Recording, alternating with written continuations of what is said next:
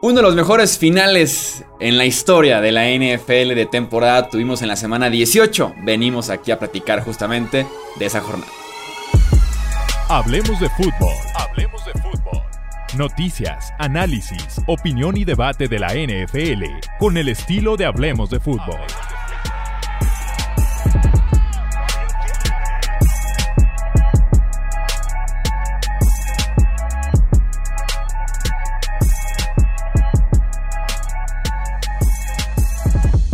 ¿Qué tal amigos? ¿Cómo están? Bienvenidos a un episodio más del podcast Hablemos de Fútbol. Yo soy Jesús Sánchez, último podcast de temporada regular antes de poder girar la página y meternos de lleno a la postemporada. Tenemos muchísimo que platicar en el episodio del día de hoy. Me acompañan mis amigos Alejandro Romo y también Tony Álvarez para poder platicar de esta gran última jornada de temporada. Amigos, ¿cómo están? Bienvenidos. Uy, Tony, buenas noches, buenos días o buenas tardes a la hora que nos estén escuchando, eh, ya que sea grabación, ya que sea podcast, como sea. Este, pues la verdad, sentimientos encontrados, ¿no? Bastante emocionado de que de que, ¿cómo se llama? De que empiezan los playoffs, pero pues también bastante triste de que ya se nos fue la temporada y ya no tendremos esos domingos que empiezan, este, bueno, acá en San Diego a las 10 de la mañana y terminan hasta las 8 y media, 9 de la noche de puro fútbol, ¿no? Entonces, un poquito triste con eso, pero, pero vamos a darle a los playoffs.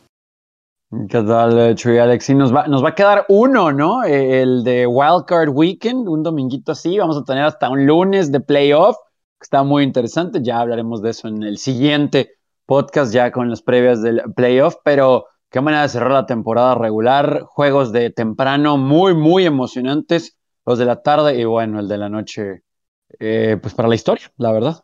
La gente está preocupada por ti, Tony. La gente preguntó ayer por ti en redes. La gente en el chat de Twitch está también preguntando por ti. ¿Estás bien, Tony? Eh, estoy... En, el chat dice Tony se le ve destruido. estaba, estaba peor ayer, ¿no? Eh, hace, bueno, el, domingo por la noche estaba, estaba peor. Eh, digo, también, si, si le aumentamos allá la lista al pergamino de formas de perder de los Chargers, pues es una nueva, ¿no? Pero, pero bueno, son de esas, de esas noches que te hace sentir orgulloso la forma en que pelearon. Ahorita nos vamos a meter de lleno en, en el juego, a pesar de que hay muchísimas cosas que criticarle al equipo. De una vez, de una vez nos metemos en la victoria 35-32 de los Raiders en tiempo extra frente a los Chargers, este partido que platicamos en, escenarios de playoffs en el que si se daba la derrota ahí de los Colts, que sí se dio, llegaremos ya a ella, el empate le bastaba para ambos equipos poder estar en postemporada. Se da el 29-29 al final del tiempo regular, tenemos incluso un 32-32 después de dos posesiones en el tiempo extra.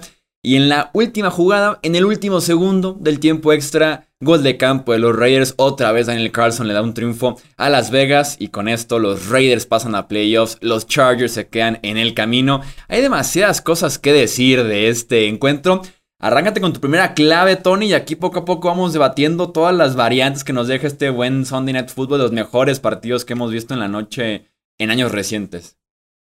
Híjole, son muchos puntos, la verdad, muchos, muchos puntos que hablar, pero eh, creo que la base de todo, y hay cosas que nunca van a cambiar en el fútbol americano, es ganarlo en las trincheras, y eso fue exactamente lo que hicieron los Raiders. Sobre todo la línea defensiva de los Raiders comiéndose la línea ofensiva de los Chargers.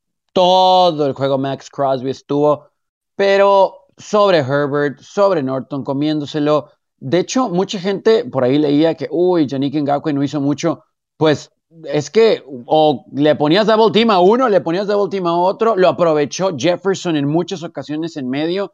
La verdad es que sí se le vio lo novato a Rashawn Slater, que en algún momento se le tenía que ver, especialmente en contra de esta experimentada línea defensiva de los Raiders. El hecho de que los Chargers tienen un suplente en tackle derecho es un problema.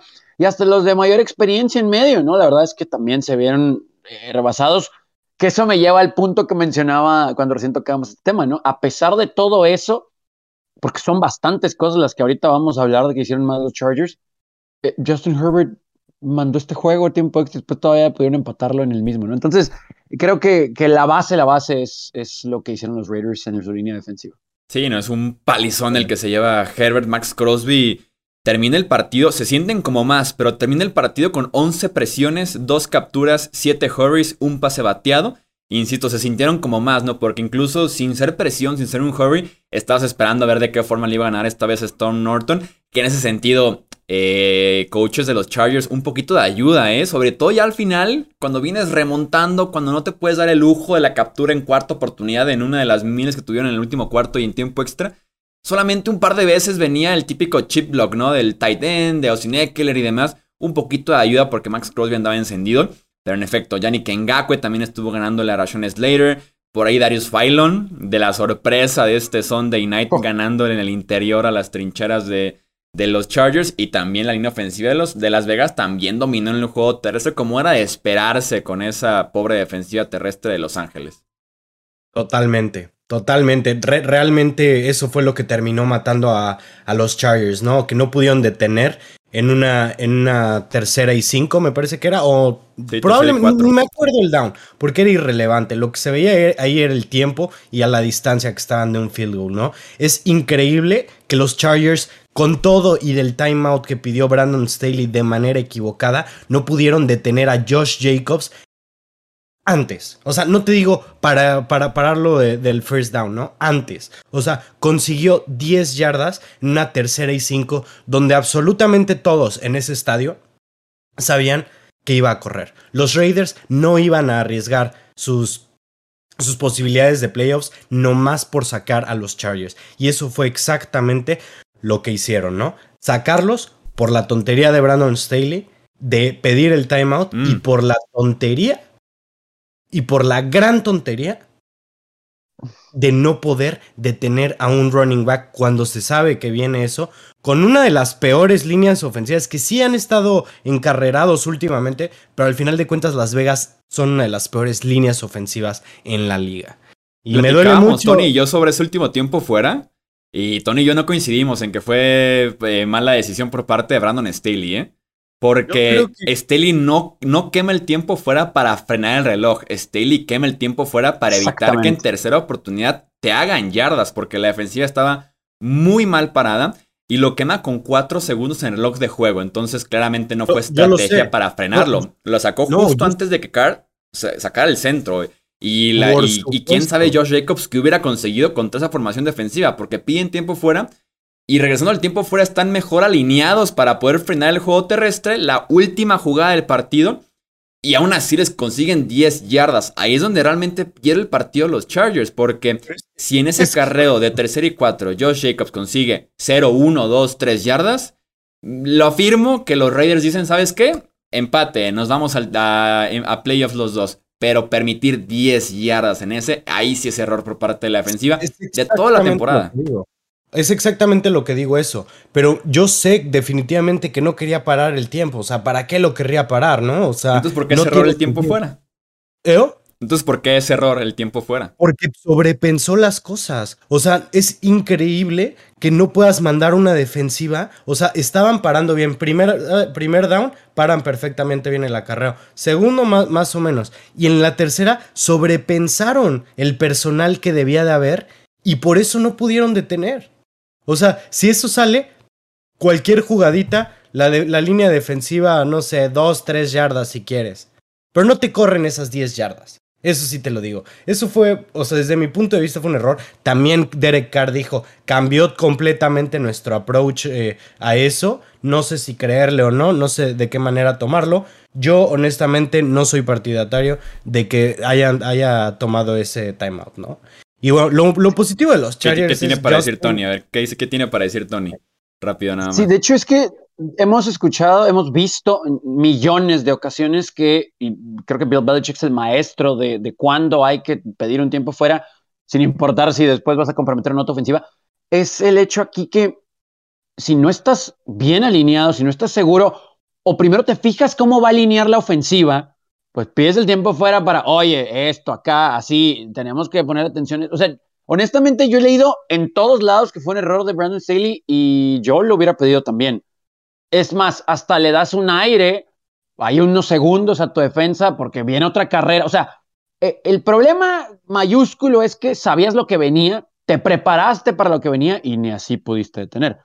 Pero creo que el hecho de pedir el tiempo fuera para prepararte para eso, más allá de si sea malo o no, como te preparaste, creo que está bien. O sea, es tercera, sabes que los paras y yo también firmo el empate. O sea, yo, yo estoy seguro, los paras que seguramente iba a quedar un poquito más del reloj de juego. No, porque quedaban 38 segundos. Quedaban 38 segundos cuando sacan esa última jugada. Entonces, era la última jugada si los detenías. Porque desde la 39, suponiendo que no consiguen yardas, desde la 39, Las Vegas ni despeja, ni patea el gol de campo, ni se la juega en cuarta, no, hace nada. Nos sentamos y nos vamos y los dos felices. Porque no, vas, no, vas a arriesgar tus chances de playoffs por intentar sacarlos desde la 39 un gol de campo. Pues no va a pasar. es, exactamente lo que, lo, lo que pienso. O sea, y lo que pasó ahí es que simplemente Brandon Staley les dio tiempo para pensar la situación. Ok, ¿qué vamos a hacer? ¿Sabes qué? Pues vamos a mandar esta jugada, a ver si es, a ver si es chicle y pega, ¿no? Vamos a ver si con esta, con este buen play call que tenemos, sacamos algo. E, y ya de ahí tomamos ya la decisión, ¿no? Si, si lo convertimos, si nos ponemos de tal a tal yarda, dejamos correr el reloj, timeout y pateamos. Si no, dejamos correr el reloj. yo, no sabría si eso del play call, porque es un play call bien sencillo. No es como que tú digas sacaron acá la Wildcat reversible doble pase. Corrieron por el centro formación pesada y corrió por el centro. completamente. No entró ni Mariota, no iba a ser un counter, no, o sea, sí, por supuesto. Todo el mundo sabía que iba a correr por el centro. Corrieron, lo sé, pero al parecer la defensiva de los Chargers, ¿no? es, que no, sí lo sabían porque la formación estaba para frenar eso. Simplemente son malísimos, son la defensiva 30 de la liga por algo de frenar el juego por tierra. Y eso creo yo que esa debería ser la conclusión de los Chargers. El que dé fuera por una defensiva que no corrigió Staley de la semana 1 a la semana 18 y que literal la última jugada de temporada te volvió a recordar que tienes una defensiva terrestre criminalmente mala. Aún preparándote para defender lo que sabías que venía y no pudiste detenerlo, pues quiere decir que tienes mucho trabajo por hacer, ¿no? En la offseason. Sí, sí, totalmente de acuerdo. Y pues Josh Jacobs que termina con 132 yardas, un touchdown. En las últimas tres semanas, Jacobs 324 yardas, dos touchdowns es clave junto a Crosby, junto a Daniel Carlson en el pase de los eh, Raiders a, los playoffs. Y ahora sí lo de Justin Herbert, ¿no? O sea, vaya, vaya animal. Por ahí les compartía una estadística que, que, que leí en Next Gen Stats de NFL.com. Los Chargers convirtieron seis cuartas oportunidades en el último cuarto y en tiempo extra las probabilidades en conjunto de poder convertir esas seis cuartas tomando en cuenta tiempo, yardas por avanzar, posición del terreno, situación del partido en general, era de 1 en 8123, ni siquiera el punto 01%. Y Herbert, con mala línea ofensiva, con wide receivers que estaban dejando caer los pases, aún así el tipo se las arregla para mandar eso al tiempo extra. Es un respeto total para, para el buen Herbie. Totalmente. Justin fucking Herbert, la verdad, ¿no? O Mr. Fourth Down, como le quieran decir. Yo creo que es la primera vez que veo eso. Nunca había visto un two-minute drive de 19 jugadas, ¿no? Primera incompleto, segunda incompleto, tercera incompleto, cuarta completo. Primero incompleto, segundo incompleto, tercero incompleto. Increíble lo que hizo ayer Justin Herbert. De verdad, me quito el sombrero para cómo jugó el día de ayer. Parecía que era Justin Herbert contra los Raiders y contra los Chargers, ¿no? O sea, estaba remando contra corriente. Y realmente es una pena que vamos a tener que ver a Rodlisberger sobre este Justin Herbert en playoffs, ¿no? La, mera verdad es que es una desgracia que nos castigue de esta manera, Dios. Pero pues ni modo, los Chargers salieron a perder ayer y, y esto es lo que nos toca. Ahora, digo, ya que estamos hablando de cuartas, por supuesto, ¿no? Esto de Herbert es. Pues es la razón por la que el juego estuvo hasta donde llegó, ¿no? Seamos muy sinceros pero ahí voy con el pergamino de errores, ¿no? Evidentemente todo arrancó desde la primera mitad con el fumble de Andre Roberts, que ahí pierdes una posesión, comprometes, y si bien remaste y le diste la vuelta, después, ¿cómo es posible que en tercera y 23, igual sabiendo, porque los Raiders tampoco iban a arriesgar en ese momento en el juego, ¿no? O sea, es corro unas yardas para poder despejar sin problemas. Tampoco tú vas a arriesgar tanto porque no quedaba tanto en el reloj, aunque los Chargers tenían tiempos fuera. Defiendo poquito, nos vamos al descanso. O sea, hay cosas de fundamentos básicos y los Chargers, evidentemente, la defensiva no los tienen. Tercera y 23 te convierten y después hay una interferencia de pase que también leía por ahí que los referees, la verdad es que no tiene nada que ver los referees. O sea, los, oficiales no, no le pusieron una pistola a los cornerbacks de los Chargers para que ahí le pusieran la mano en el casco al wide receiver. Mucha gente decía que no era atrapable, pero pues va saliendo de su break, ¿no? Entonces siempre la van a marcar en, unas, en unos abrir y cerrar de ojos. Los Raiders estaban en tercera 23 a primera y gol. Entonces, eso es indisciplina, e, eso es, eso es increíble. Y digo, para ya la segunda mitad, eh, pues hablamos mucho aquí antes de entrar al aire y desde la noche del juego, o la noche triste, como me gusta llamarla ahora. El, obviamente, estos, estos errorcitos ¿no? que tuvieron los Chargers, hablaba de lo de Staley. Eh, pues ojalá que ya no le digan Mr. Fort Down a Staley, no, nunca, no, o sea, nomás a Herbert, porque una cosa es ser agresivo y otra cosa es ser no inteligente y jugártela en cuarta dentro de tu 15 no puedes hacer eso. No, no puedes hacer eso, menos en ese momento del juego, quedaba muchísimo. No, no puede hacer eso Brandon Staley. Tiene que entender. También le salió un novato como head coach en muchas decisiones. El tercer y 23 yo sí lo platicamos, es un chargering, o sea, buscas el verbo chargering que encuentras muchos resultados y ese tercer y 23 y después la interferencia aparece ahí. ¿A ¿Alguien le trajeron flashbacks de Ray Rice y la cuarta y 32? sí, totalmente. Totalmente. En pleno San Diego, esa, esa jugada de ahí. Este, sobre la cuarta oportunidad, es un tema bien interesante. Yo aquí que soy el defensor de las cuartas oportunidades, creo que ni yo me lo hubiera jugado. Ayer que estaba enfrente de la televisión viéndolo, en cuanto como que le vi la mirada a Staley dije, no lo vayas a hacer, Staley. O sea, no te vayas a atrever a jugártela aquí. Entiendo que los números lo respaldan. Analíticas dicen que te la juegues en esa cuarta oportunidad y puedes venderla como un estoy aquí buscando playoffs a raíz de que soy agresivo, a raíz de que el número siempre me dice qué hacer y sigo al número, pase lo que pase, yarda que en la que esté, rival en el que sea. Lo entiendo, te tienes que morir de la forma en la que estás vivo en esos momentos también. Pero por más que analíticas te respalden esa cuarta oportunidad, yo hubiera despejado también. Y les salió bien barata, les, salió apenas tres puntos de milagro a los Chargers esa. Híjole, difícil, ¿no? O sea, ya ahorita vemos todo en retrospectiva y así. Yo creo que tampoco me lo hubiera jugado porque dices, carajo, o sea, vas perdiendo por tres puntos, o sea, tu defensa como que sí medio responde de repente, o sea, no había necesidad, ¿no? Pero lo que yo creo fue que les dio coraje no, no completar la tercera y uno por el mal play call. Y, o sea, de verdad estamos aquí en mi casa y decimos, ¿cómo es posible que mandes eso cuando te, en tercera y uno cuando te están dominando en las trincheras, o sea, con una formación tan clave, porque todavía, si mandas un halfback draw y te lo paran, o sea, pone tú, o sea, obviamente en escopeta, con dos, tres receptores abiertos, y te lo paran, dices, puta, ni modo, ¿sabes? Pero mandar así una formación súper clave cuando te están haciendo, yo que les dio mucho coraje. Y volvieron a hacer lo mismo en cuarta. O sea, no entiendo. De verdad, no entiendo por qué hicieron eso. O sea, parecía que están determinados en perder los Chargers. Sí, sí fueron. si ya te la vas a jugar, pues no la misma jugada, ¿no? O sea, eso es, eso es un problema. Ahora, aquí, eh, complementando las decisiones de, de Brandon Staley, cuando se dio cuenta en la primera mitad que no podían bloquear, hubo un momento en el que decidió jugar, o bueno, salir con formaciones de un running back, dos wide receivers y dos tight ends, y uno pensaría que es para ayudar al bloqueo, pero no.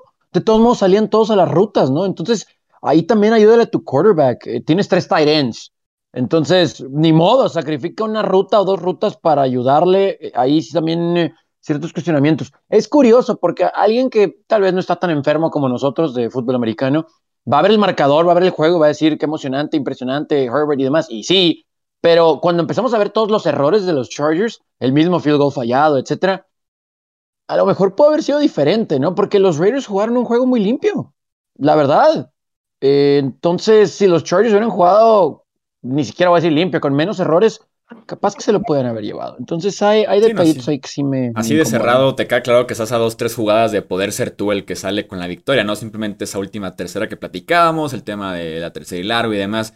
Es tal vez el partido más importante en la carrera de Derek Carr, este de aquí. El tipo eh, no es el más espectacular, pero prácticamente cero errores. No fue su mejor partido yendo vertical, pero fue muy efectivo en el campo corto con Say Jones lanzando la mano como complemento de Hunter Renfro, no tanto Darren Waller que lo eliminó por ahí Derwin James. El ambiente de Las Vegas brutal en esa primera temporada con gente en el Legend Stadium cumplieron bastante bien. Creo que sí es todo un éxito este movimiento que tienen los Raiders a Las Vegas en muchos sentidos. Y es impresionante lo que los Raiders superan este año en camino a los playoffs, ¿no? O sea, tenemos simplemente tres casos súper marcados, ¿no? La salida de John Gruden, por ahí por declaraciones en un correo personal que terminan sacándolo de, de este equipo como head coach. A mitad de temporada perder a tu entrenador en jefe. El tema de Henry Rocks, perder a tu wide receiver número uno, ex primera ronda por un accidente automovilístico en el que termina perdiendo la vida una persona. Y también tu ex primera ronda Damon Arnett, tu esquinero principal también. Bueno, segundo esquinero detrás de Casey Hayward, ¿no? Que amenaza a alguien en un video en redes sociales y también terminan cortándolo. Entonces, una racha incluso de cinco que es consecutivas también supera a los Raiders en esta misma temporada. Son demasiadas cosas y aún así este equipo ha demostrado mucha fuerza, cargados por Carr, Renfro, eh, Max Crosby y el pateador Daniel Carlson en camino a los playoffs. Sí, da la impresión de que es otro equipo, ¿no? Eh, al menos al principio no se las comprábamos. Mm, creo que tampoco es justo decir, uy, pues es que les tocaron unos Browns y unos Colts a la baja, porque, por ejemplo, este juego, pues lo sacaron, ¿no? Eh, sobre el cierre de temporada me refiero, entonces, y por ahí Denver. Pero creo que los Raiders hicieron lo que tenían que hacer y. Pues ojalá, ¿no? Por el bien de la división y la rivalidad y el resto de la AFC West, pues que se mantengan así unos bastantes años. Yo creo que debería de estar, o sea, no, no creo que debería ganar, pero el coach interino de Raiders debería de tener, aunque sea un poquito de consideración para coach del año, ¿no? O sea, después de todo el circo que fue esa organización y los metió a playoffs, ganándole a dos equipos que todos veíamos 100% dentro de playoffs este, hace un par de semanas, ¿no? Y sacó a ambos. Lo o se encargó de sacar a ambos. Lo complementaría incluso diciendo que un poquito de consideración para ser el head coach de los Raiders en 2022. Antes del partido se hablaba de Jim Harbaugh para ser head coach de Las Vegas. NBC por ahí proponía el que los Raiders, muy al estilo de los Raiders de antes, buscaran a Mike Tomlin, a Sean Payton en un intercambio. Entonces, consideración para ser el head coach 2022, probablemente Rich Bisacha. Va a ser un caso interesante. ok. Yo creo que se lo merece, se lo ganó, pero bueno, ya. Para otro sí, sí, sí. Sí, pudiera ser que sí se lo ganara. Eh, esto es posible gracias a que Indianapolis pierde por la mañana 26 a 11 frente a los Jaguars. Un partido increíble, un resultado eh, que parecía imposible. Platicamos en la previa, yo decía, deben de ganar, no va a pasar y demás. Me decía Alex, confía en los Jaguars, en una de esas se puede dar la victoria. Y en efecto así fue, ¿no? Jacksonville siendo superior desde que inició el partido hasta la última jugada, de verdad que dominaron a estos Colts, que una vez más te deja esa sensación, no solamente de Garson Wentz jugó una muy mala segunda parte sobre todo, sino que los mismos Colts, no sé por qué por momentos de este año se alejan de Jonathan Taylor cuando están jugándose prácticamente la temporada entera, ¿no? En la primera serie ofensiva simplemente un acarreo, cinco pases, por ejemplo, y terminan en despeje. En la tercera serie ofensiva, seis jugadas y solamente es un acarreo, cuarta oportunidad, pierdes el ovoide. Al medio tiempo perdían 13-3, con Wentz todavía no tan involucrado negativamente en el marcador. Es realmente en la segunda parte en la que Wentz viene su fumble, desastroso como siempre, viene su intercepción también a la primera jugada una serie ofensiva clave. Entonces ahí ya entra el tema de Carson Wentz siendo factor en este partido, pero los Jaguars dieron su mejor su mejor partido de toda la temporada en contra de esos Colts, arruinando a su rival divisional y sus chances de playoffs. Sí, desde el principio la defensa, la defensa de los Jaguars se vio bastante bien, por ahí tuvieron una cuarta oportunidad temprano en el juego, pero no sé, yo, yo honestamente creí que no iba a ser fácil, como a los Colts les gusta ganar estos juegos, o al menos estos Colts, pero que lo iban a sacar, pero de repente volteabas a ver el marcador y no se veía por dónde y los Jaguars estaban con una ventaja, la verdad, considerable. Y aquí es donde nos cuestionamos, ¿no? Si, si de verdad este equipo de Colts con este quarterback, y es verdad, sí, la toma también de decisiones en la selección de jugadas, van a poder dar ese siguiente paso, porque yo medio le daba pase libre a Carson Wentz a la mitad inicial de la temporada porque la lesión llegó tarde, bla, bla, bla, todo eso. Cuando se encaminó este equipo gracias a su defensa y juego terrestre, decíamos es gracias a la defensa del juego terrestre y a ver qué juego tiene que ganar Carson Wentz. Y resulta que los juegos que tuvo que ganar Carson Wentz no los puedo ganar, ¿no? Y, para ser rapidito, puntual, Tennessee, Raiders y pues este, porque si abandonaron el juego terrestre, entonces el brazo de Wentz tenía mucho que ver y resulta que se equivocó. Entonces, Colts tienen un muy talentoso roster, da la impresión de que no les faltaría nada, pero si es Carson Wentz el quarterback de este equipo para el futuro. Híjole, yo, yo creo que no. La verdad, yo no veo a Wentz como un quarterback que pueda hacer la diferencia. Veo a Wentz como un Jimmy Garoppolo. Veo a Wentz como... ¿Quién te gusta? Como ni siquiera como Derek Carr. Considero que Derek Carr es, es un mejor quarterback, pero veo, digamos, como era... No, ni siquiera como Alex Smith. Ni siquiera como lo que fue Alex Smith, porque Alex Smith llegó a un nivel bastante alto. La realidad con los Colts es que se equivocaron. Yo creo que al principio se veía bien una segunda ronda, una segunda ronda y un pick condicional, por ahí decían, ¿no? Una segunda ronda condicional. Se veía bien, decías, bueno, apuestas una segunda ronda por un proyecto, ¿no? Pero ya cuando te das cuenta todo lo que hay de fondo, fue un trade terrible. Hicieron un cambio por un quarterback que venía de jugar muy mal y pagaron una primera ronda y una tercera ronda por comprar un contrato monstruoso. Le deben más de 100 millones de dólares todavía, repartidos en 3-4 años.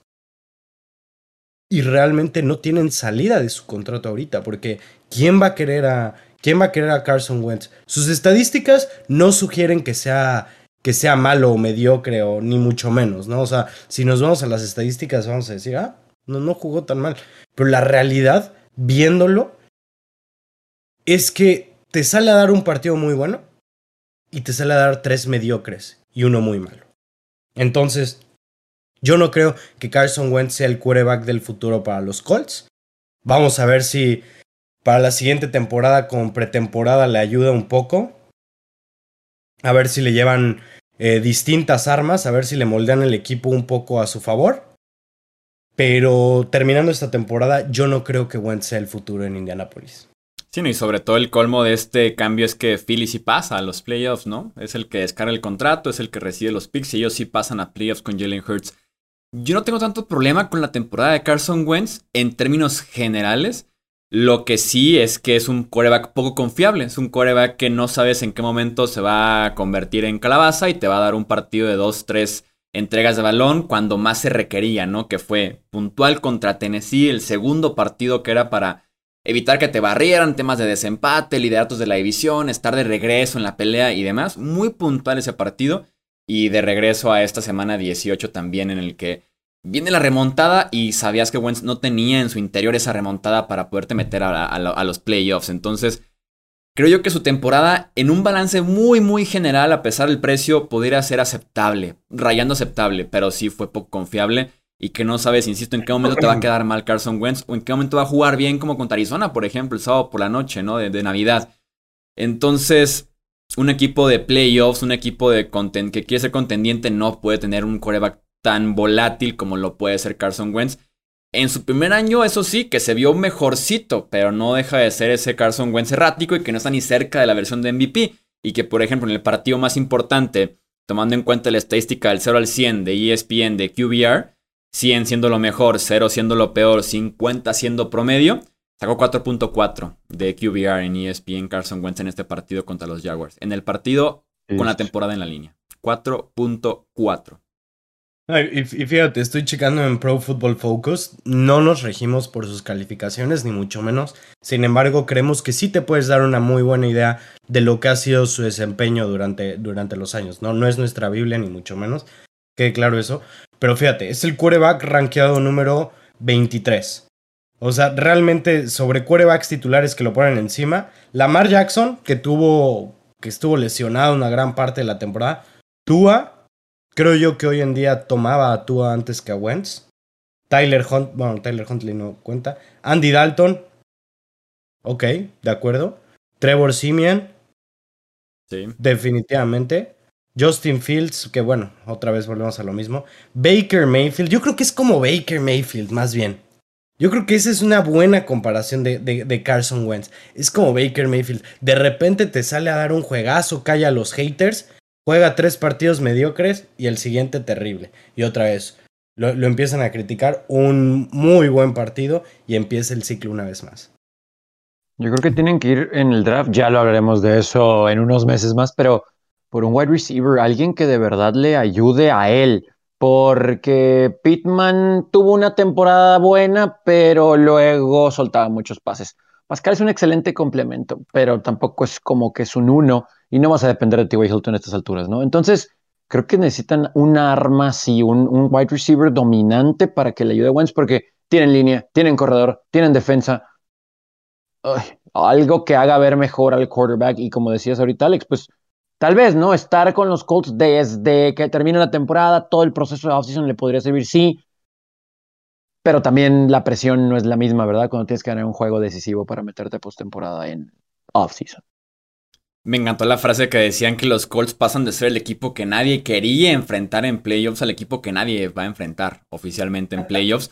Porque yo era esa idea, yo confiaba en Indianapolis y lo decía, ah, el caballazo negro de los playoffs. Y no, ni siquiera van a poder pasar. Yo, Cuca, hablando de New England Buffalo, recuerdo haber dicho, o sea, en un, en un punto de la temporada, ¿no? que decían, no, que decían, no sé, no sé si quieran ganar la división para ser el, el cuarto sembrado y recibir a Buffalo, ¿no? O sea, ¿cuál, digo, y recibir a, a Indianapolis, perdón. ¿Cuál de los dos equipos quiere la división para llevarse eso? Obviamente hubo cambios. Este, Cincinnati termina siendo el cuarto sembrado. Pero a ese nivel estábamos, de que sabíamos que Indy iba a ser el, quinto sembrado. Y en cuestión de dos semanas choquearon choquearon la división. Tenían, o sea, no les pudieron poner un escenario más sencillo, solamente que hubiera sido en su casa. Pero no les podían poner un escenario más sencillo a los Colts para pasar a playoffs y terminaron choqueando. Señores y señoras, Carson Wentz. Y el, peso de la historia, ¿no? Indianapolis desde el 2014, podemos volverlo a decir, no Increíble. Jacksonville. Yo, creo que ese tipo de, que salgan ese tipo de estadísticas sí le pesa a los jugadores. O sea, anímicamente. Ahí en el subconsciente yo creo que sí van y sí, así es como de, híjole, sí somos mejor equipo, pero pues no ganamos desde el 2014 allá. Yo creo que sí. Después del partido de Hilton, que a él se le ha tocado vivir cada derrota desde 2014, eh, salió a decir algo así por el estilo de que no entiendo cómo es que nos dominan cada vez que venimos. O sea, tengo bien presente cómo perdemos y nos están dominando en cada partido que estamos jugando aquí. O sea, no solamente es perder, sino la forma que estamos perdiendo y pues no encontraba respuestas. Al final de cuentas se quedan, obviamente, Frank Wright, Chris Ballard, pero se juntaron con Jim Mercy terminando el partido. En cuanto regresaron a Indianapolis, dicen que tuvieron reunión a puerta cerrada GM, head coach y dueños para mm, que expusieran su caso, para decir qué fue lo que pasó, o sea, dar respuestas, porque Jim Mercy estaba exigiendo el por qué no avanzaban a playoffs en contra del que terminó siendo el primer pick global del siguiente draft otra vez.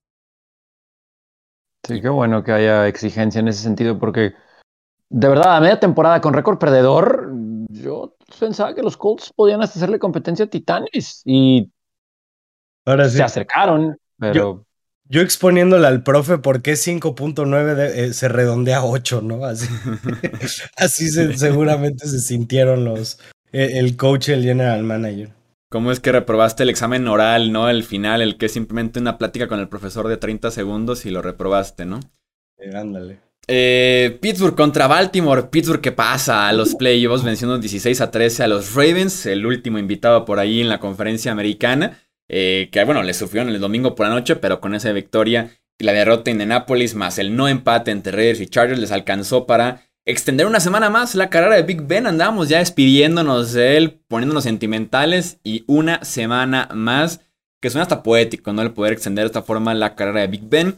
Otra cosa muy destacada de este partido, TJ Watt llegó a 22.5 capturas de coreback, empató el récord de Michael Strahan en más capturas en una sola temporada. Hubo otra jugada que sí captura a Tyler Hundley, pero fue marcado como tacleo para pérdida de yardas porque Hundley pierde el balón y lo recupera y ahora sí llega, un desastre por ahí.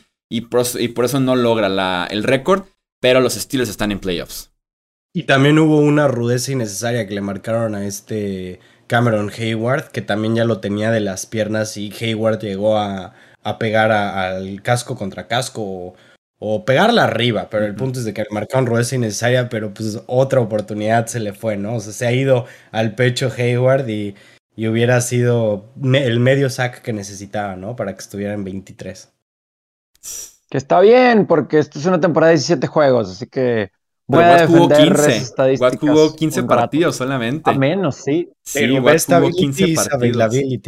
Se perdió dos partidos. Sí, estoy de acuerdo.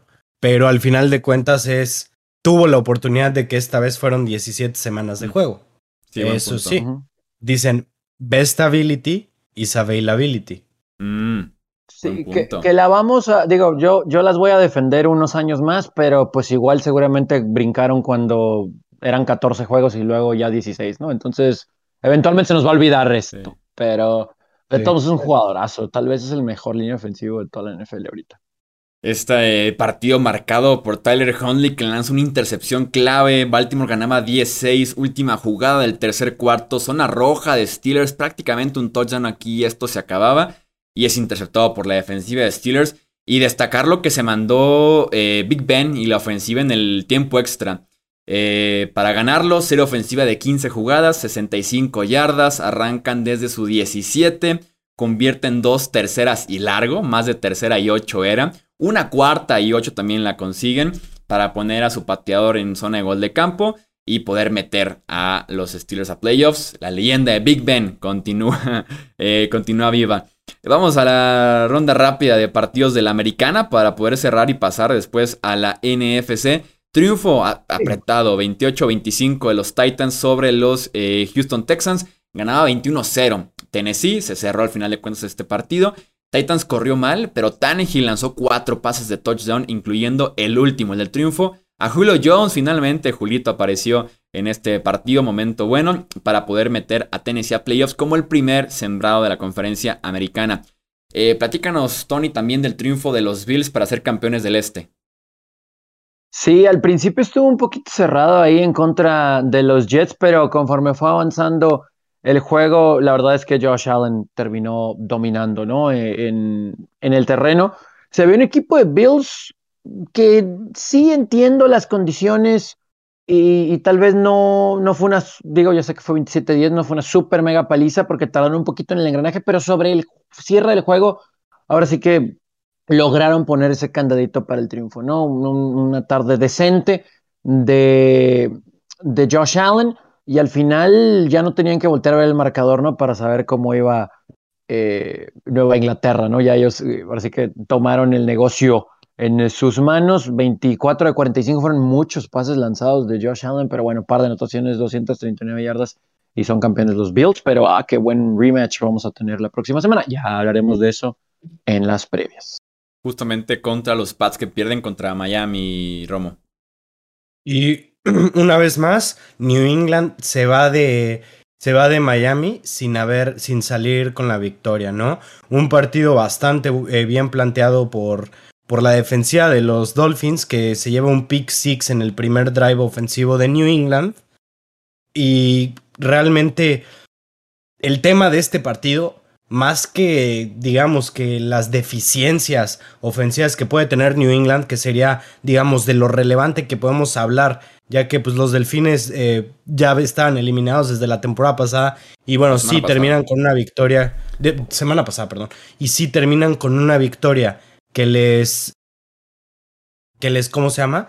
Que les, les puede subir el ánimo, pero el verdadero tema aquí es que los delfines cometen la atrocidad el terrible error de correr, de despedir a Brian Flores. Y no hay otra manera de ponerlo así. Brian Flores en su primer temporada con los Dolphins, con yo creo que el peor roster que me ha tocado ver de un equipo de NFL entre esos y los Lions de este año, ganó cinco partidos. El año pasado ganó 10 y este ganó 9 con cuatro partidos fuera de su, de su quarterback titular. O sea, te hablan de que es una organización que juega fuerte. Además, perdieron tres partidos eh, con field goal de último segundo, de tiempo extra, como hayan sido. Una verdadera barbaridad lo que acaban de hacer los, los Delfines de Miami. Y yo no creo que Brian Flores pase más de dos semanas sin un trabajo de head coach.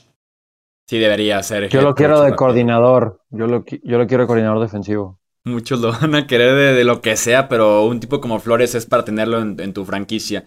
Te das cuenta que es un error porque lo publicamos en redes sociales y tenía en cuestión de 2-3 horas 100 comentarios la publicación de los Dolphins despidiendo a Brian Flores. Ahí te das cuenta de que los mismos fans también reconociendo que Flores hace un muy buen trabajo, una defensiva bien agresiva, bien eficiente. La ofensiva encontró formas de ganar con Tua, Fitzpatrick la temporada pasada, sin Tua este mismo año, como decías, a pesar de Tua. Este, y hacía que un equipo compitiera 4-2 en contra de Bill Belichick, incluyendo tres victorias consecutivas, barridos este año los Pats por los Dolphins. Y al parecer es un problema con el gerente general. Al parecer Stephen Ross, el dueño de los Dolphins, tiene que decidir entre Chris Ryder, el GM, el que optó por tomar a Tua en lugar de Herbert, el que optó por pagar una primera ronda extra para subir en el draft por Jalen Waddle de este año, que es un gran pick Jalen Waddle, pero pagaron extra. O Brian Flores, ¿no? El que está en el campo con sus jugadores teniendo resultados por encima de lo esperado. Y optó por Chris Ryder, el gerente general. Al parecer, Chris Ryder confía en Tua, que fue su pick, Flores quería de Sean Watson sí o sí, lo cual tal vez sea un poquito de vamos con Tua y con Grier en lugar de la combinación de Flores y de Sean Watson, tal vez. Eh, Nada más. Ninguno Quedó clarísimo que todo el mundo respalda a Brian Flores, a Bifo, a Biflow.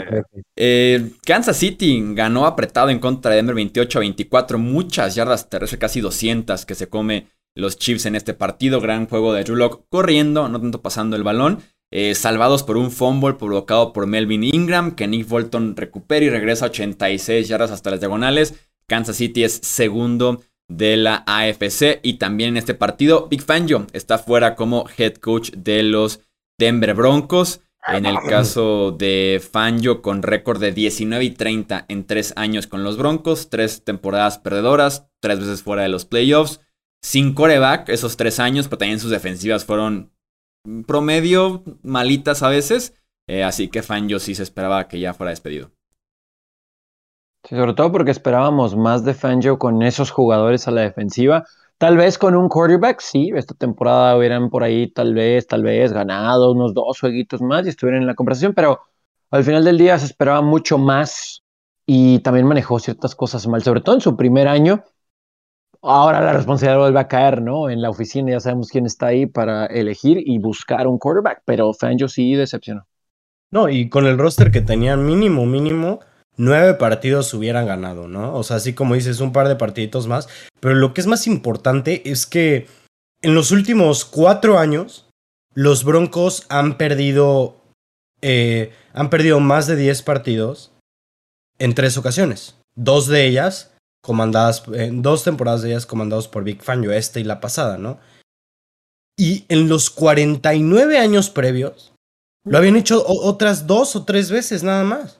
O sea, es una franquicia que se ha mantenido estándares de si no tipo Steelers, de estar siempre, siempre hasta arriba, pero siempre mínimo, eh, ¿cómo decirlo? Em, siempre mínimo en, un, en un buen nivel, ¿saben? En un, buen, en un nivel decente. Y ya lo de Fangio ya simplemente ya no se podía excusar de ninguna manera. Ya tienes 19-30 después de tres temporadas y terminas con una temporada perdedora una vez más, ya, ya qué haces, en, qué haces ahí, ¿no? Entonces, creo yo que estuvo bastante justificado su despido y creo yo que ningún fan de Denver cree que le debían de dar más tiempo. A ver quién quiere a los Broncos, ¿no? Sin coreback y sin dueño. Esa franquicia pinta complicado ese trabajo. Eh, Cleveland le ganó 21. Dime, dime. El roster que tienen. Yo creo que sería el, trabajo que yo, o sea, si fuera head coach, el trabajo al que más le echaría ojo hoy en día. ¿Tú crees? Sin tener coreback, ¿te arriesgarías a meterte, aunque sea con, ese roster? Pues la cuestión yo creo que ahí es de que cuando te, cuando te entrevistas, cuando te entrevistan, yo creo que ahí hablas y dices, ok, vamos a ver, me interesa este trabajo por esto, por esto y por esto. ¿Cuál es el plan en quarterback? O sea, ¿qué vamos a hacer por quarterback? Y a ver, una vez que tengamos el quarterback, ¿cuántos años me vas a dar, sabes? más o menos con lo que hicieron los Niners con este Shanahan, le dieron un contrato de seis años y lo dejaron reconstruir porque era un equipo muy mal. Muy, muy, muy mal en todo el sentido del roster. Más o menos buscar algo así. y aparte de que te pueden entrevistar a alguien que ni siquiera va a estar ahí dentro de 3, 4 meses. ¿eh? Te va a entrevistar seguramente Joe Ellis, que es presidente de los Broncos. Cuando la franquicia sea vendida dentro de 4, 5, 6 meses, un año, Joe Ellis tal vez sale de esa franquicia. Entonces puede que el tipo que te trajo ya ni siquiera esté dentro del siguiente año y quien llegue como dueño de la franquicia va a querer un nuevo timonel probablemente y estás fuera de ese equipo sin tener resultados buenos en un año. Está complicado ese trabajo de Denver. ¿eh? Yo, yo, yo sí no me acercaría si fuera candidato de head coach. Ahora no sé en qué posición estén como para ir por un quarterback veterano, que creo que es lo que necesitan. No sé si este roster está como para desarrollar a un novato uno o dos años. El asunto es, ¿estará disponible algún veterano por ahí? Ya sabemos a cuál estoy haciendo referencia, pero ¿sí estará? Vamos viendo qué pasa en el resto del offseason. Y ya para cerrar la conferencia americana, Cincinnati perdió 21-16 en contra de Cleveland, con duelo básicamente de suplentes. Eh, en la americana nos queda de la siguiente forma: 1 Tennessee, 2 Kansas City, 3 Buffalo, 4 Cincinnati, 5 Las Vegas, 6 Nueva Inglaterra, 7 Pittsburgh, lo que nos deja de partidos Steelers en contra de Chiefs, Patriots contra Bills y Raiders visitando a los Bengals. Pasamos a la NFC donde el partido de la semana fue la victoria en tiempo extra de San Francisco 27 a 24 ante Los Ángeles, un partido que ganaban los Rams 17 a 0 y que los Niners sin alejarse de su identidad terrestre, escondiendo un poquito a Jimmy Garoppolo, corriendo lo voy, le, le, dan la vuelta atrás de este partido y en tiempo extra con su defensiva se quedan con la victoria que los mete a playoffs. Fíjate, Sean McVay liderando un partido eh, al irse al medio tiempo estaba 45 ganados, 0 perdidos hasta este domingo. Ahora está 45-1, ¿no? Y digo, al final de cuentas lo hablamos Fuimos contra todos los pronósticos, Chuy y yo en la previa, porque no, no estabas con nosotros, Tony. Pero dijimos, van a ganar los Niners. Nos fuimos con los Niners y dijimos, es más, si juega Garópolo, ganan los Niners, ¿no? 5-0 Garópolo contra esos Rams. Y dicho y hecho, regresó en el partido Garópolo. Estaba jugando muy mal toda la primera mitad. Salió la segunda y dijeron, vamos a darle el balón a nuestro mejor jugador. Y no, no es George Kittle, es Divo Samuel. Y eso fue exactamente lo que estuvieron haciendo. También por ahí se le estuvieron entregando mucho el balón, bueno, repartiendo mucho entre Ayuk y el número 15, cuyo nombre no sé, se apellida Jennings. Sí. nombre no sé, pero se apellida Jennings que les funcionó bastante, bastante bien. Los Rams lo pudieron cerrar, necesitaban un first down para acabar con ese partido e irse, digamos, como líderes divisionales por su mérito, pero no pudieron. Eh, digo, al, al, final de cuentas se vio quién es el papá de Sean McVay una vez más y el coco de los Rams está adentro de playoffs. Qué defensa de los 49ers. O sea, por supuesto que tenemos que dar todo el crédito a la ofensiva, sobre todo en la segunda mitad, pero qué defensa de los Niners. Pararon por completo a los Rams en la segunda mitad.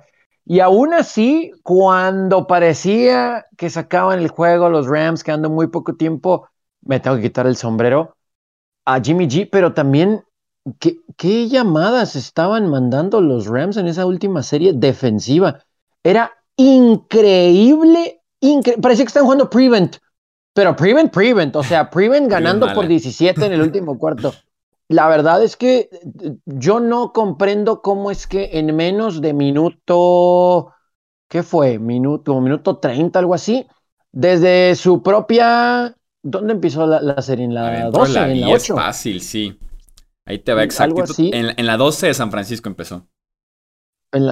¿Cómo es posible que en un abrir y cerrar de ojos encontraba Jimmy G todo? No le quiero quitar crédito a Jimmy G, pero los wide receivers estaban completamente solos en el touchdown. Evidentemente es una busted coverage, pero daba la impresión de que están jugando tan soft que todas eran busted coverage en esa serie ofensiva. Entonces yo sí fui muy crítico ahí y después otra vez la defensa de los, de los Niners lo cerraron en tiempo extra, ¿no? Deteniendo y la intercepción, pero me sorprendió mucho cómo defendió esa muy buena defensa de Rams la última serie del tiempo regular. Escuchen esto rápido. La probabilidad de ganar de acuerdo a las fórmulas de ESPN que tienen, tenían en, el no huddle empezando, empezando su serie ofensiva en una segunda y cinco, tenían los Rams una probabilidad de ganar de 99.9%. Y me imagino que la fórmula se toma en cuenta no solamente, obviamente, tiempo, fue, tiempos fuera, posición, sino también el desarrollo del partido, ¿no? Con un Garópolo que no esperarías esa gran serie ofensiva.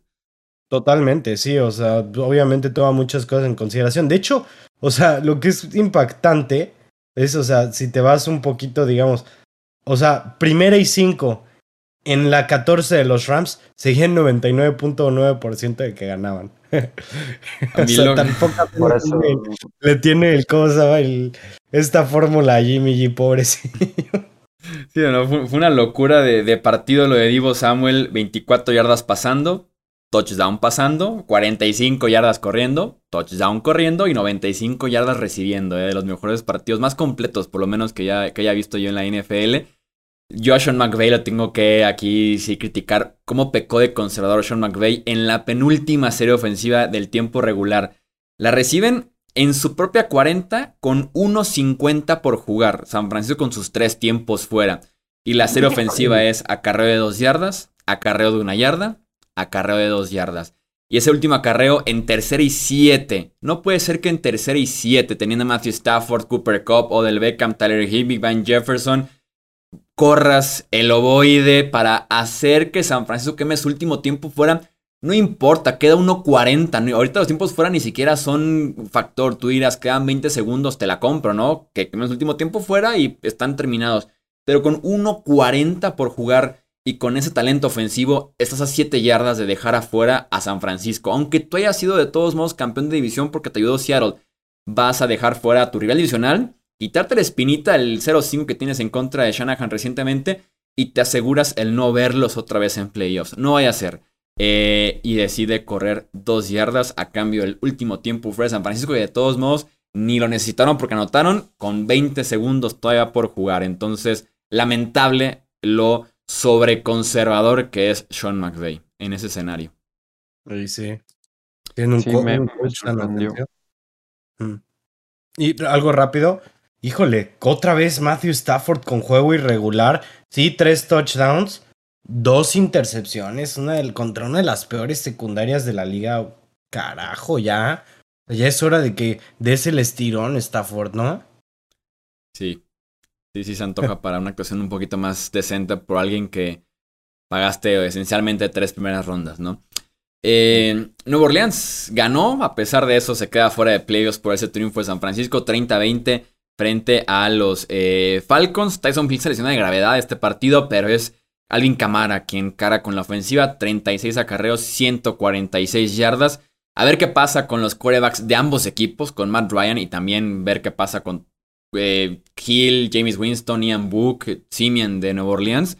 Y lo que sí es que Sean Payton teniendo este equipo con tantas lesiones, sobre todo con quarterback, peleando hasta el último segundo a un resultado de pasar a playoffs es de verdad de aplaudir y respetar al buen Sean Payton. Sí, por supuesto. O sea, con todo y todo estuvo a nada de meterlos a playoff. Creíamos que con James Winston este equipo podía meterse. Después no le dábamos ni una sola oportunidad. Su defensa jugó muy bien. Pero ¿desde cuándo no decíamos que Alvin Kamara cargaba este equipo? ¿no? Porque no, no tiene receptores tampoco. Eh, ya sabemos el drama con Michael Thomas y demás y hace mucho que, que no recaía todo en, en, Alvin Kamara y bueno, por lo menos hay ciertos equipos que tienen alguna esperanza como Santos, como Ravens, de decir, a pesar de, estuve cerca, imagínense si hubiera estado completo, vamos a ver si alguien puede reforzar a los, a los Saints. Hace un mes que Camara no corría para más de 100 yardas. Sí, para sus estándares es, bastante tiempo. Y una pena lo de los Saints, ¿no? O sea, tantas lesiones, tantos jugadores distintos que con los que iniciaron un partido, por cierto, es récord, lo, lo mencionamos en la previa. Eh, pero creo yo que aquí los que ganamos somos los fans. Realmente ver a los Saints es ver a un equipo muy aburrido hoy en día. Y esa es la realidad, ¿no? Y, y creo yo que es mejor tener a los Niners dentro de playoffs que tener a los Saints, definitivamente. Entonces, y aparte iban a ser los Saints, sí, aparte iban a ser los Saints sin Tyson Hill, o sea, con Simian ahí, no, hombre. Por favor, arráncame los ojos. Exactamente, y los Niners tienen varios jugadores que son muy interesantes de ver y realmente un equipo eh, competitivo, ¿no? O sea, que no dudaría que, que le puedan dar la sorpresa a Dallas, por ejemplo. Vamos con la ronda express, ni siquiera rápida, va a ser express para cerrar los partidos de la NFC. Tony, Seattle venció 38 a 30 a Arizona. Siguen preocupando los Cardinals sobre el cierre. Escuchen esto, dos triunfos, cinco derrotas cuando permiten 24 o más puntos los Cardinals. Ah, como dicen por ahí, something's gotta give en la ronda de comodines. De eso hablaremos ya en la previa, pero preocupan los Cards rumba playoffs. Eh, Dallas apaleó 51 a 26 a Filadelfia. Filadelfia descansó titulares prácticamente, Dallas no. Eh, Cedric Wilson tuvo un partidazo en lugar de Michael Gallup. Él pudiera levantar la mano en playoffs en lugar del tercer receptor de los Dallas Cowboys. Eh, Tampa Bay se encargó de los Panthers Romo por marcador de 41 a 17. Correcto, y Tom Brady jugó bastante bien, lanzó tres pases de anotación, uno a Livion Bell, dos a Mike Evans, y los Bucks se encargaron de agarrar una buena, una buena ventaja temprano en el, en, el, partido para que Brady pudiera descansar en el último cuarto del partido, ya con, como dices, 41 a 16. Washington le ganó 22 a 7 a los Giants. El momento del partido fue cuando en una tercera y nueve, desde la yarda 4, mandaron un quarterback sneak. Los Giants consiguió apenas una yarda. En segundo también habían mandado yo un quarterback sneak, o sea, un desastre de serie ofensiva. Al momento de grabar esto, Joe Judge todavía tiene trabajo en Nueva York. Eh, sobre. Y de hecho es el primer coach en la historia de los Giants que pierde 13 partidos en una temporada. Así de desastroso eh, fue la labor de Judge en Nueva York. Eh, Tony, platícanos de la victoria de los Vikings 31 a 17 ante los Bears que hasta cierto punto es irrelevante porque bien podemos decir que este juego fue el del especial, ¿no? Dos por uno, como lo platicábamos antes de estar eh, con todos ustedes. Termina por fin la era, por fin, por fin la era de Matt Nagy en eh, Chicago 34 y 33, incluyendo playoffs, no es aceptable. Hay gente inclusive que dice ahí que el problema viene desde la oficina, que no pagan lo suficiente lo que deberían Vamos a ver cómo se explora eso en la offseason y lo mismo va para Mike Zimmer. Yo no pensé que iban a jalar el gatillo. Qué bueno que lo hicieron, pero yo no creí que se iban a atrever. Eh, no se han metido en playoffs en las últimas dos eh, temporadas y la verdad es que no le ha ido bien, a pesar de ser el tercer coach con eh, más tiempo, un, más periodo de tiempo, un periodo de tiempo más largo, perdón, con el equipo de Minnesota. Y nada más para el anecdotario, noveno juego de Kirk Cousins con rating de 100 o más. Digo, si de algo sirve, ¿no? Al menos podemos decir que tal vez él no es el problema. De hecho, la limpieza fue en general. También Rex Pillman, el gerente de Vikings, también se va. Y Ryan Pace, el gerente de Bears, también se va. Ryan Pace, conocido mejor como el GM que tomó a Trubisky en lugar de a Mahomes o a Watson en aquel draft. Por mm. cierto. Eh, Falta, ¿qué partido falta? El Green Bay contra Detroit Romo. Eh, bueno, los Lions juegan bastante bien. De hecho, cuando todos los titulares de los Packers seguían en el campo, Detroit tenía la ventaja, ¿no? Se fueron a medio tiempo con una ventaja que después superó Jordan Love, volvió a perder y después con dos intercepciones que, que lanzó, cerró el partido para los Lions, que no querían el first overall pick les importaba más el orgullo de ganar un partido más y yo respeto eso. Bien por, por los de... Bien por el equipo de Dan Campbell. Esperemos eh, una mejor temporada para el año que viene. Me encantó que los Lions, así como por las risas, por ya vaciar todo el playbook, sacaban unas jugadas de doble, triple pase, doble reversible, el pase hacia adelante. No, se lucieron los Lions con el llamado de jugadas en este partido. Eh, la NFC queda así. Primer lugar, Green Bay. Eh, segundo, Tampa Bay. Tercero Dallas, cuarto Los Ángeles, quinto Arizona, sexto San Francisco, séptimo Filadelfia. Los duelos en la primera ronda van a ser Buccaneers recibiendo a los Eagles, eh, Cowboys recibiendo a los 49ers y los Rams recibiendo a los Cardinals. Esos son los playoffs en la NFC. Y recuerden que tenemos previa y pronóstico de cada uno de los partidos de la ronda de comodines el viernes con este nuevo episodio de previas del podcast de Wildcard. Eh, pues vamos entonces, una muy emocionante semana 18, emocionante temporada regular en términos generales y se viene lo mejor que son los playoffs, la postemporada de la NFL. A nombre de Alejandro Romo, de Donny Álvarez, yo soy Jesús Sánchez y eso es todo por este episodio. Gracias por escuchar el podcast de Hablemos de Fútbol. Para más, no olvides seguirnos en redes sociales y visitar hablemosdefutbol.com.